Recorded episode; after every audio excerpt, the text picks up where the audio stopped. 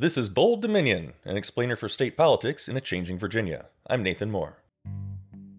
Well, I guess Dominion will have to chalk this one up in the seemed like a good idea at the time column. The Atlantic Coast Pipeline Project is dead. For the last six years, Dominion Energy has been working to build a natural gas pipeline from West Virginia to Hampton Roads. But grassroots opposition and cold hard economic changes combined to make this massive project untenable. And now Dominion is out more than $3 billion that it already spent on the pipeline.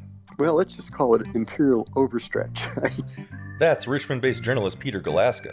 He says Virginia's lax energy oversight and campaign finance laws have emboldened Dominion to take on a bullying attitude over the years, and to get involved in investments and projects that have nothing to do with providing electrical service to Virginia customers. We'll hear more from Peter in just a moment. In the second half of this episode, we'll hear from New York Times renewable energy correspondent Ivan Penn. He'll take us through the economics behind the big decisions that utility companies make. But now, reporter Peter Galuszka walks us through Dominion's decision to cut the pipeline project and what that could mean for Dominion's role in Virginia going forward you know, this has sort of been in the cards for a while. I mean, maybe from two years ago. It's been the pipeline's been around for six years, but you know, there've been a number of different tea leaf things. Number one was that people really realized that the need for the gas isn't really there; it's dwindling. Secondly, Dominion is partnered, had been partners with uh, Duke Energy and with the Southern Company, a big Atlanta utility. And earlier this year, the Southern Company dropped out. And then the CEO of Duke was saying, she was saying things such as, well, we don't know. And so finally, after keeping things looking happy for a while, ACP just announced suddenly that it's over. And um, it's an $8 billion pipeline, and uh, they've already spent about a billion eight on it. And in a related or somewhat related development, Dominion announced it was selling just about all of its natural gas resources across the country to Warren Buffett's group for what 9.7 billion.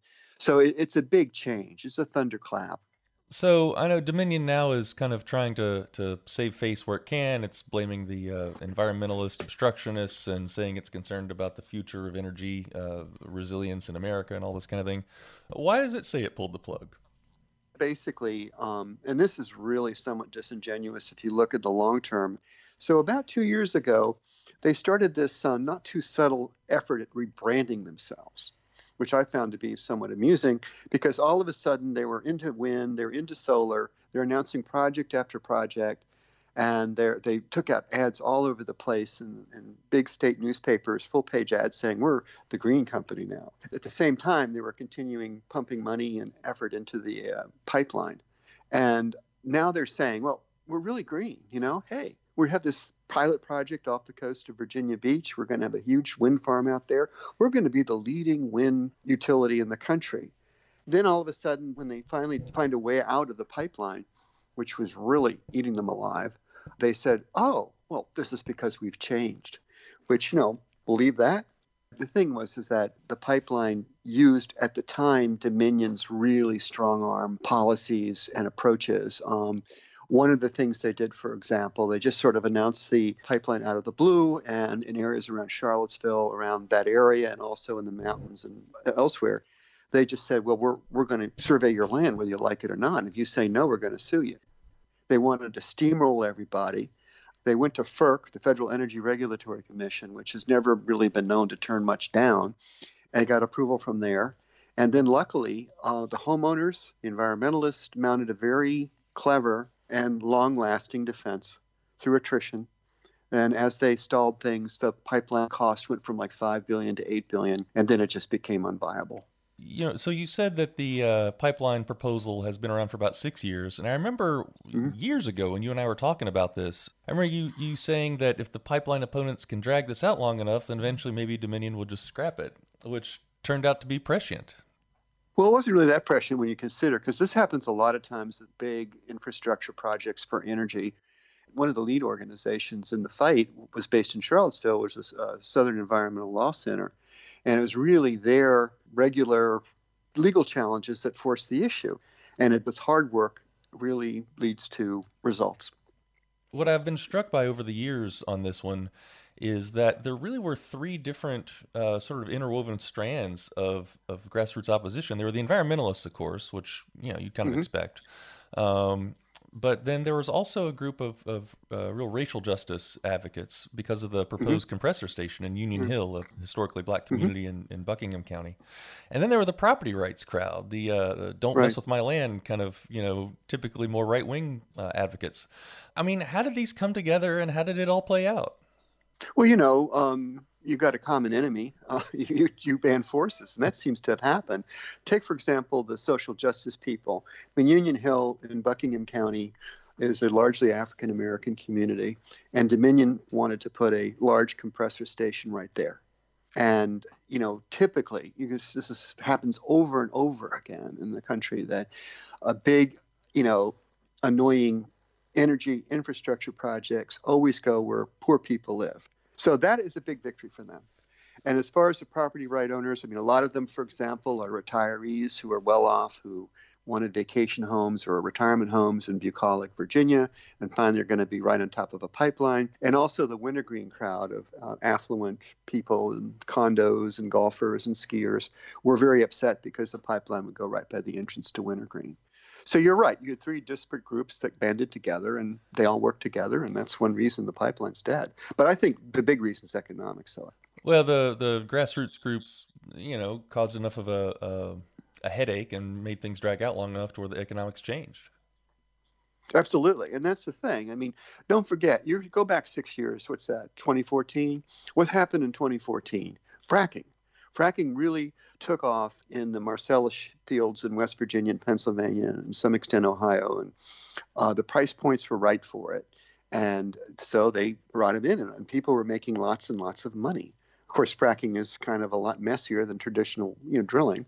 But in any event, they were a victim of their own success because what they did was they brought in so much gas that the gas prices lowered. A fracking well cost maybe 12 million, whereas a regular gas well is a million.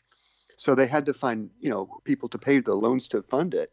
Well, as the gas prices crashed because there was so much, um, you know, they couldn't pay their loans. And one of the biggest telling factors was just a few weeks ago, Chesapeake Energy, or the original pioneer fracker, they went bankrupt. So once again, you, you drag things out long enough, the economics of energy change. They always change. I'm struck, Peter, by how uh, we've seen in the last I don't know, five years, maybe a little more uh, in Virginia, a real expanding loss of faith in Dominion uh, to do the right thing. Mm-hmm. Um, and you see that in, in a number of arenas, both obviously the opposition to the pipeline, which is very public and, and spread, um, but also then in, in terms of our state politics, where a contingent of the Democratic Assembly candidates and now members refuse to take political campaign contributions from Dominion. Um, you know, what's what's going on? Well, let's just call it imperial overstretch. I hate to use that word, but it's true. I mean, you know, Dominion for so long, uh, because of Virginia's lax ethics laws, you could take as much money as you wanted from Dominion as long as you reported it. And so that's what happened. I mean, they're just pumping, you know, hundreds and hundreds of thousands of dollars into various campaigns. And this emboldened Dominion to take on a really kind of bullying attitude. For example, coal ash removal they needed to remove coal ash from a number of um, plants, coal fired plants.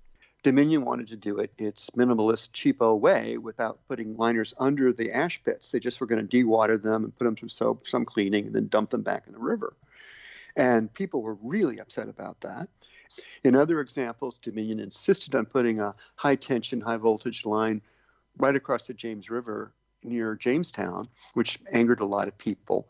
And in each occasion, Dominion would pack up its forces and run stuff through the State Water Control Board and the Air Pollution Control Board before people knew what was going on. And finally, this caught up with them. And, um, you know, with the changes in the state becoming more blue, aspiring politicians started saying, enough's enough. I don't want to be tarnished with them anymore. Which is one reason two years ago you have this rebranding effort. Mm-hmm. So the rebranding kind of plays into some some new legislation that's passed, and I was reading in Virginia Mercury this week that. Uh, uh, you know, the piece they ran posits that it's not just the opposition, it's not just the economics you and I have already talked about, but also that um, with the Clean Economy Act in Virginia, the new legislation mm-hmm. that just took mm-hmm. takes effect right. like you know this month, um, Dominion can now replace a lot of their profits from natural gas with profits from the Clean Economy Act. How so? Because what happens is the Clean Economy Act, you know, sort of postulates a number of reductions in carbon. And um, it, it's going to do so under a guaranteed rate of return for Dominion, which can be, I don't hold me to, 10 to 14 percent. And so that's what Dominion wants. They want to say, oh, we want to be a regulated utility again. And um, because we're guaranteed our profits. And that's nice. And yet people are going to have to pay for that. The Clean Economy Act, uh, in the discussions earlier this year, uh, was often counterposed with more of a Green New Deal approach, which is you know a more progressive tack on uh, uh economic mm-hmm, restructuring mm-hmm. around green industry, but really just sort of economic justice, you know, writ large. You know, what's the chance of of a Green New Deal approach taking root in Virginia? Well, I think a whole Green New Deal approached, as you might say, by AOC. Something like that will not fly in Virginia. I mean, it's just too too progressive. So you know, got to look at things realistically. The Clean Economy Act is probably as good as it's going to get for a while, unless there's a bigger turnover in the General Assembly and more progressive politicians are elected. Because I mean, much of the old structure, with its you know very tight committees' abilities to you know destroy bills before they are born, that still exists. And um, Dominion, you know, is is actually in an existential problem right now, and it really wants to preserve itself. I mean, in many ways, it is. You look at it from a business point of view; it is a well-run company. It is profitable. I mean, it's taking a hit right now, but not a big one. And so, you know, they they want to keep that going, and that's the tension. So I don't know, a really strong total Green New Deal approach is is out there, but I don't see it it, it, does seem like while this is a setback for sure, I mean, you don't invest billions in something and lose it and not see it as a setback. But what I'm hearing is that uh, Dominion will continue to be the central player in Virginia's energy future, um, but there will be just a more green portfolio, or um, I guess the the company is accepting a more sort of regulated monopoly structure versus the kind of freewheeling approach that the state has allowed all these years. Um, do you mm-hmm. see a, a, new fight brewing with the sort of central power networks versus more distributed networks? Yeah, I, I think that's coming.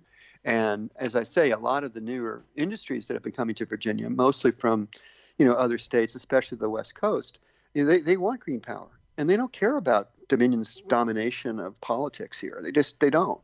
And you know, people like Gates and the Apple people and Bezos and others, a lot of the future of Virginia is in data centers, and uh, but a lot of the new data center owners want green energy, so that's kind of uh, going to change things a bit, and uh, it's kind of interesting because that's a, a, consumer demand of a different sort. You know, I don't really see, I, I, as I say, Dominion is just too big to fail. I to say that, but it's true. and unless you see a major upheaval in the whole energy picture, it's going to remain. Peter Galuszka is a journalist based in the Richmond area. In just a moment, Bold Dominion producer Aryan Balu sits down with Ivan Penn. He's a renewable energy correspondent for the New York Times. And he walks us through the economic questions that guide utility companies like Dominion. All that and more after a short break. You're listening to Bold Dominion, a state politics explainer for a changing Virginia. Visit us online at bolddominion.org. Have a friend who's trying to figure out Virginia state politics? Tell them about this show, and then subscribe in Spotify, Apple Podcasts, and wherever fine podcasts are served up. Bold Dominion is a member of the Virginia Audio Collective, online at virginiaaudio.org. Check out all the podcasts from the collective, including UVA Press Presents, including a new book about the life of William Faulkner. That's virginiaaudio.org. Well, in our last segment, we touched on how the Atlantic Coast Pipeline was ultimately scrapped because of the ever present hand of economics. There are some complex economic incentives that govern how utility companies make their decisions. And in recent years, those incentives have been leaning toward renewables. Bold Dominion producer Aryan Balu talks with the New York Times renewable energy correspondent Ivan Penn.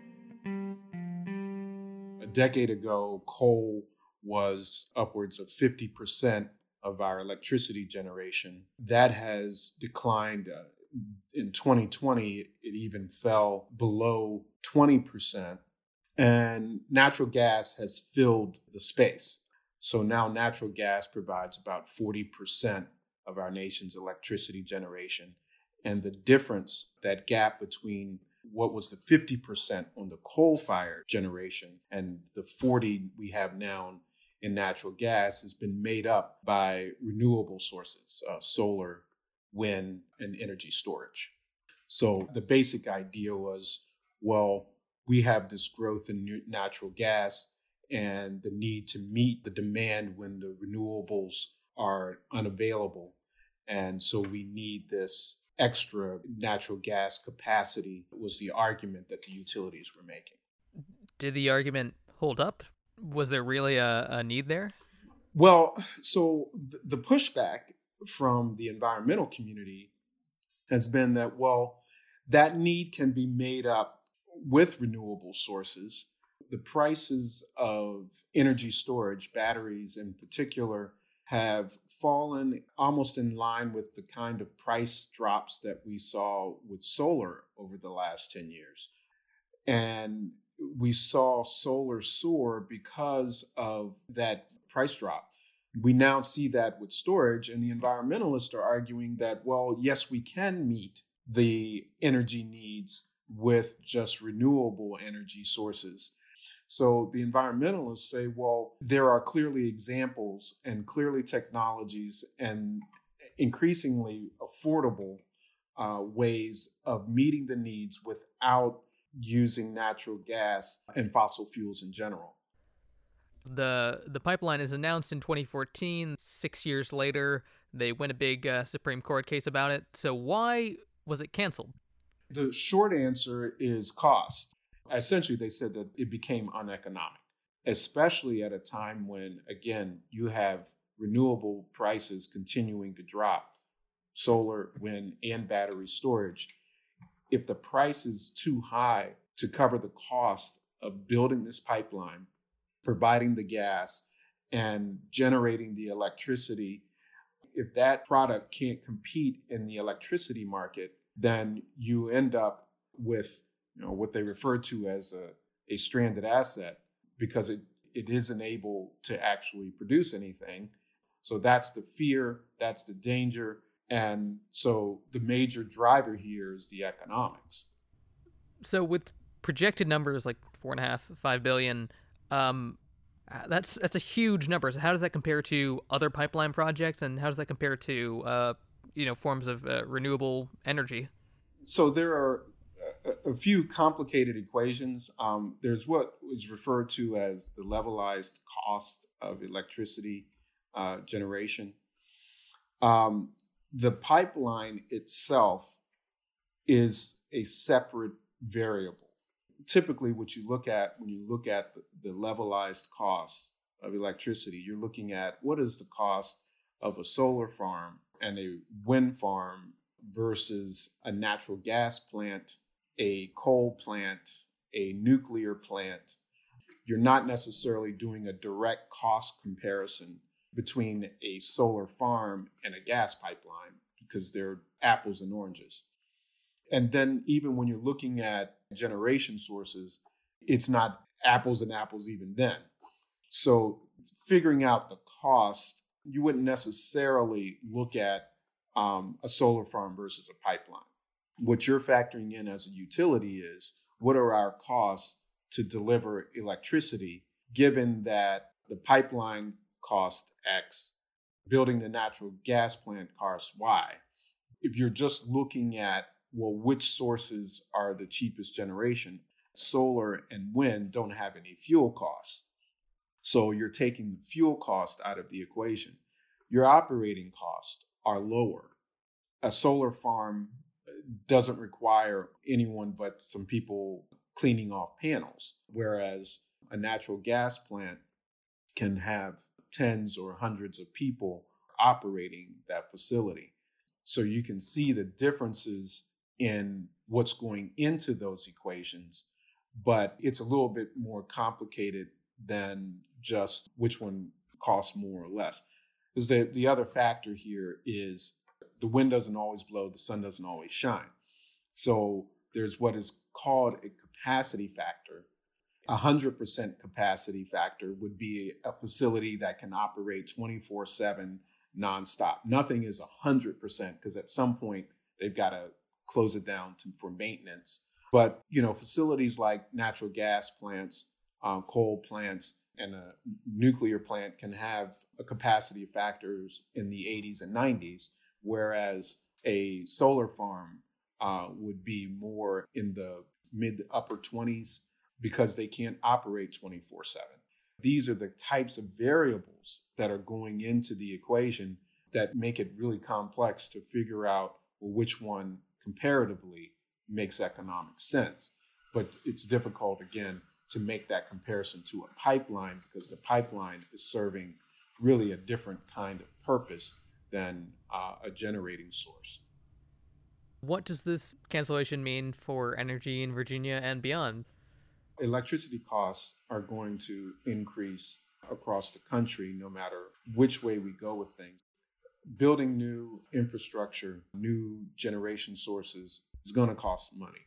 And you have all these existing generating sources.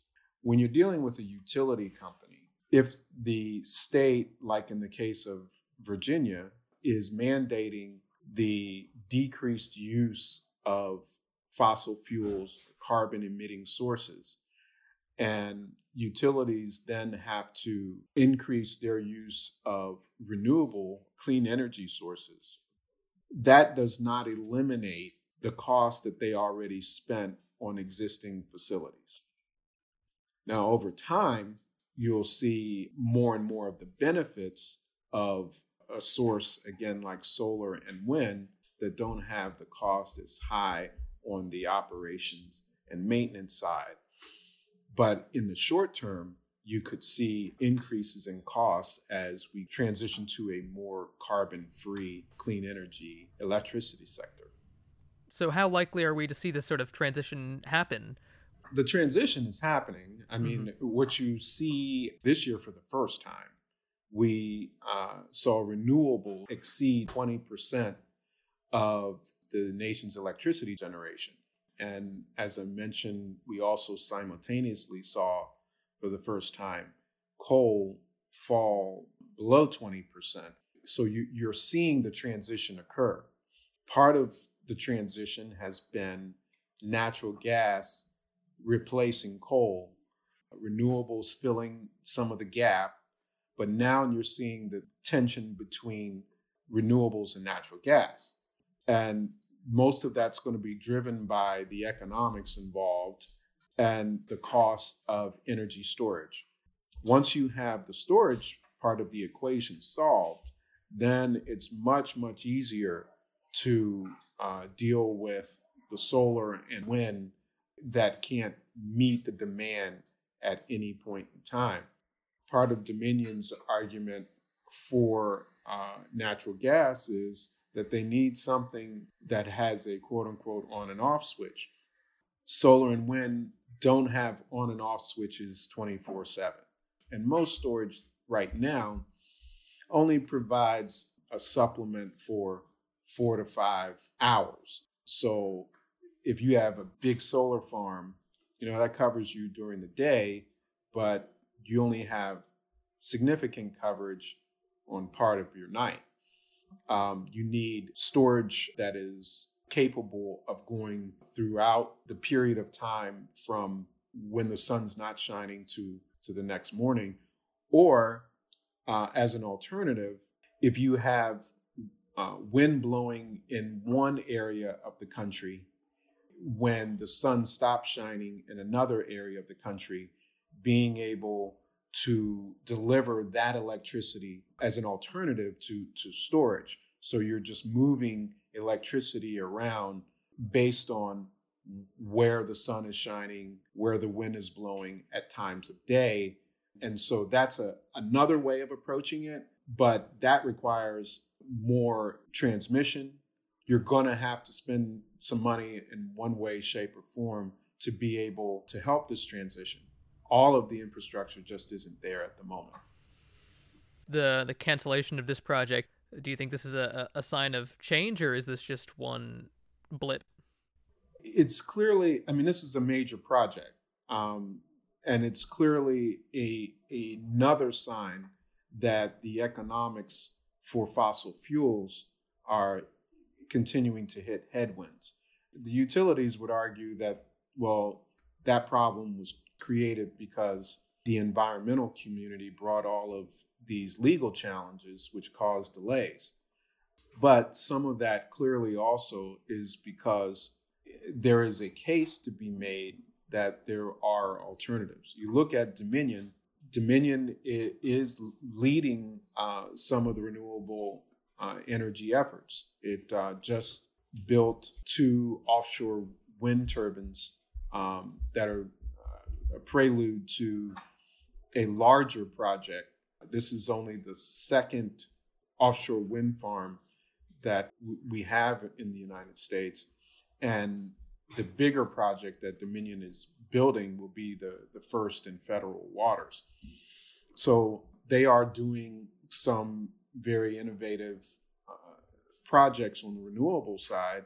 And so you can see that the transition is more significant today than was anticipated uh, at this point in time. The pipeline, just uh, the, the end of that project, just highlights the fact that these renewable technologies have really uh, hit a watershed moment. Ivan Penn is a renewable energy correspondent for the New York Times. Thanks to him and also journalist Peter Galuszka for joining us on the show today. My name's Nathan Moore and I'm the host of Bold Dominion. Huge thanks to our producer, Ariam Balu. Find this show online at bolddominion.org. Go ahead and subscribe, it's just a click away. Keep social distancing, y'all, and I'll talk with you again in two weeks.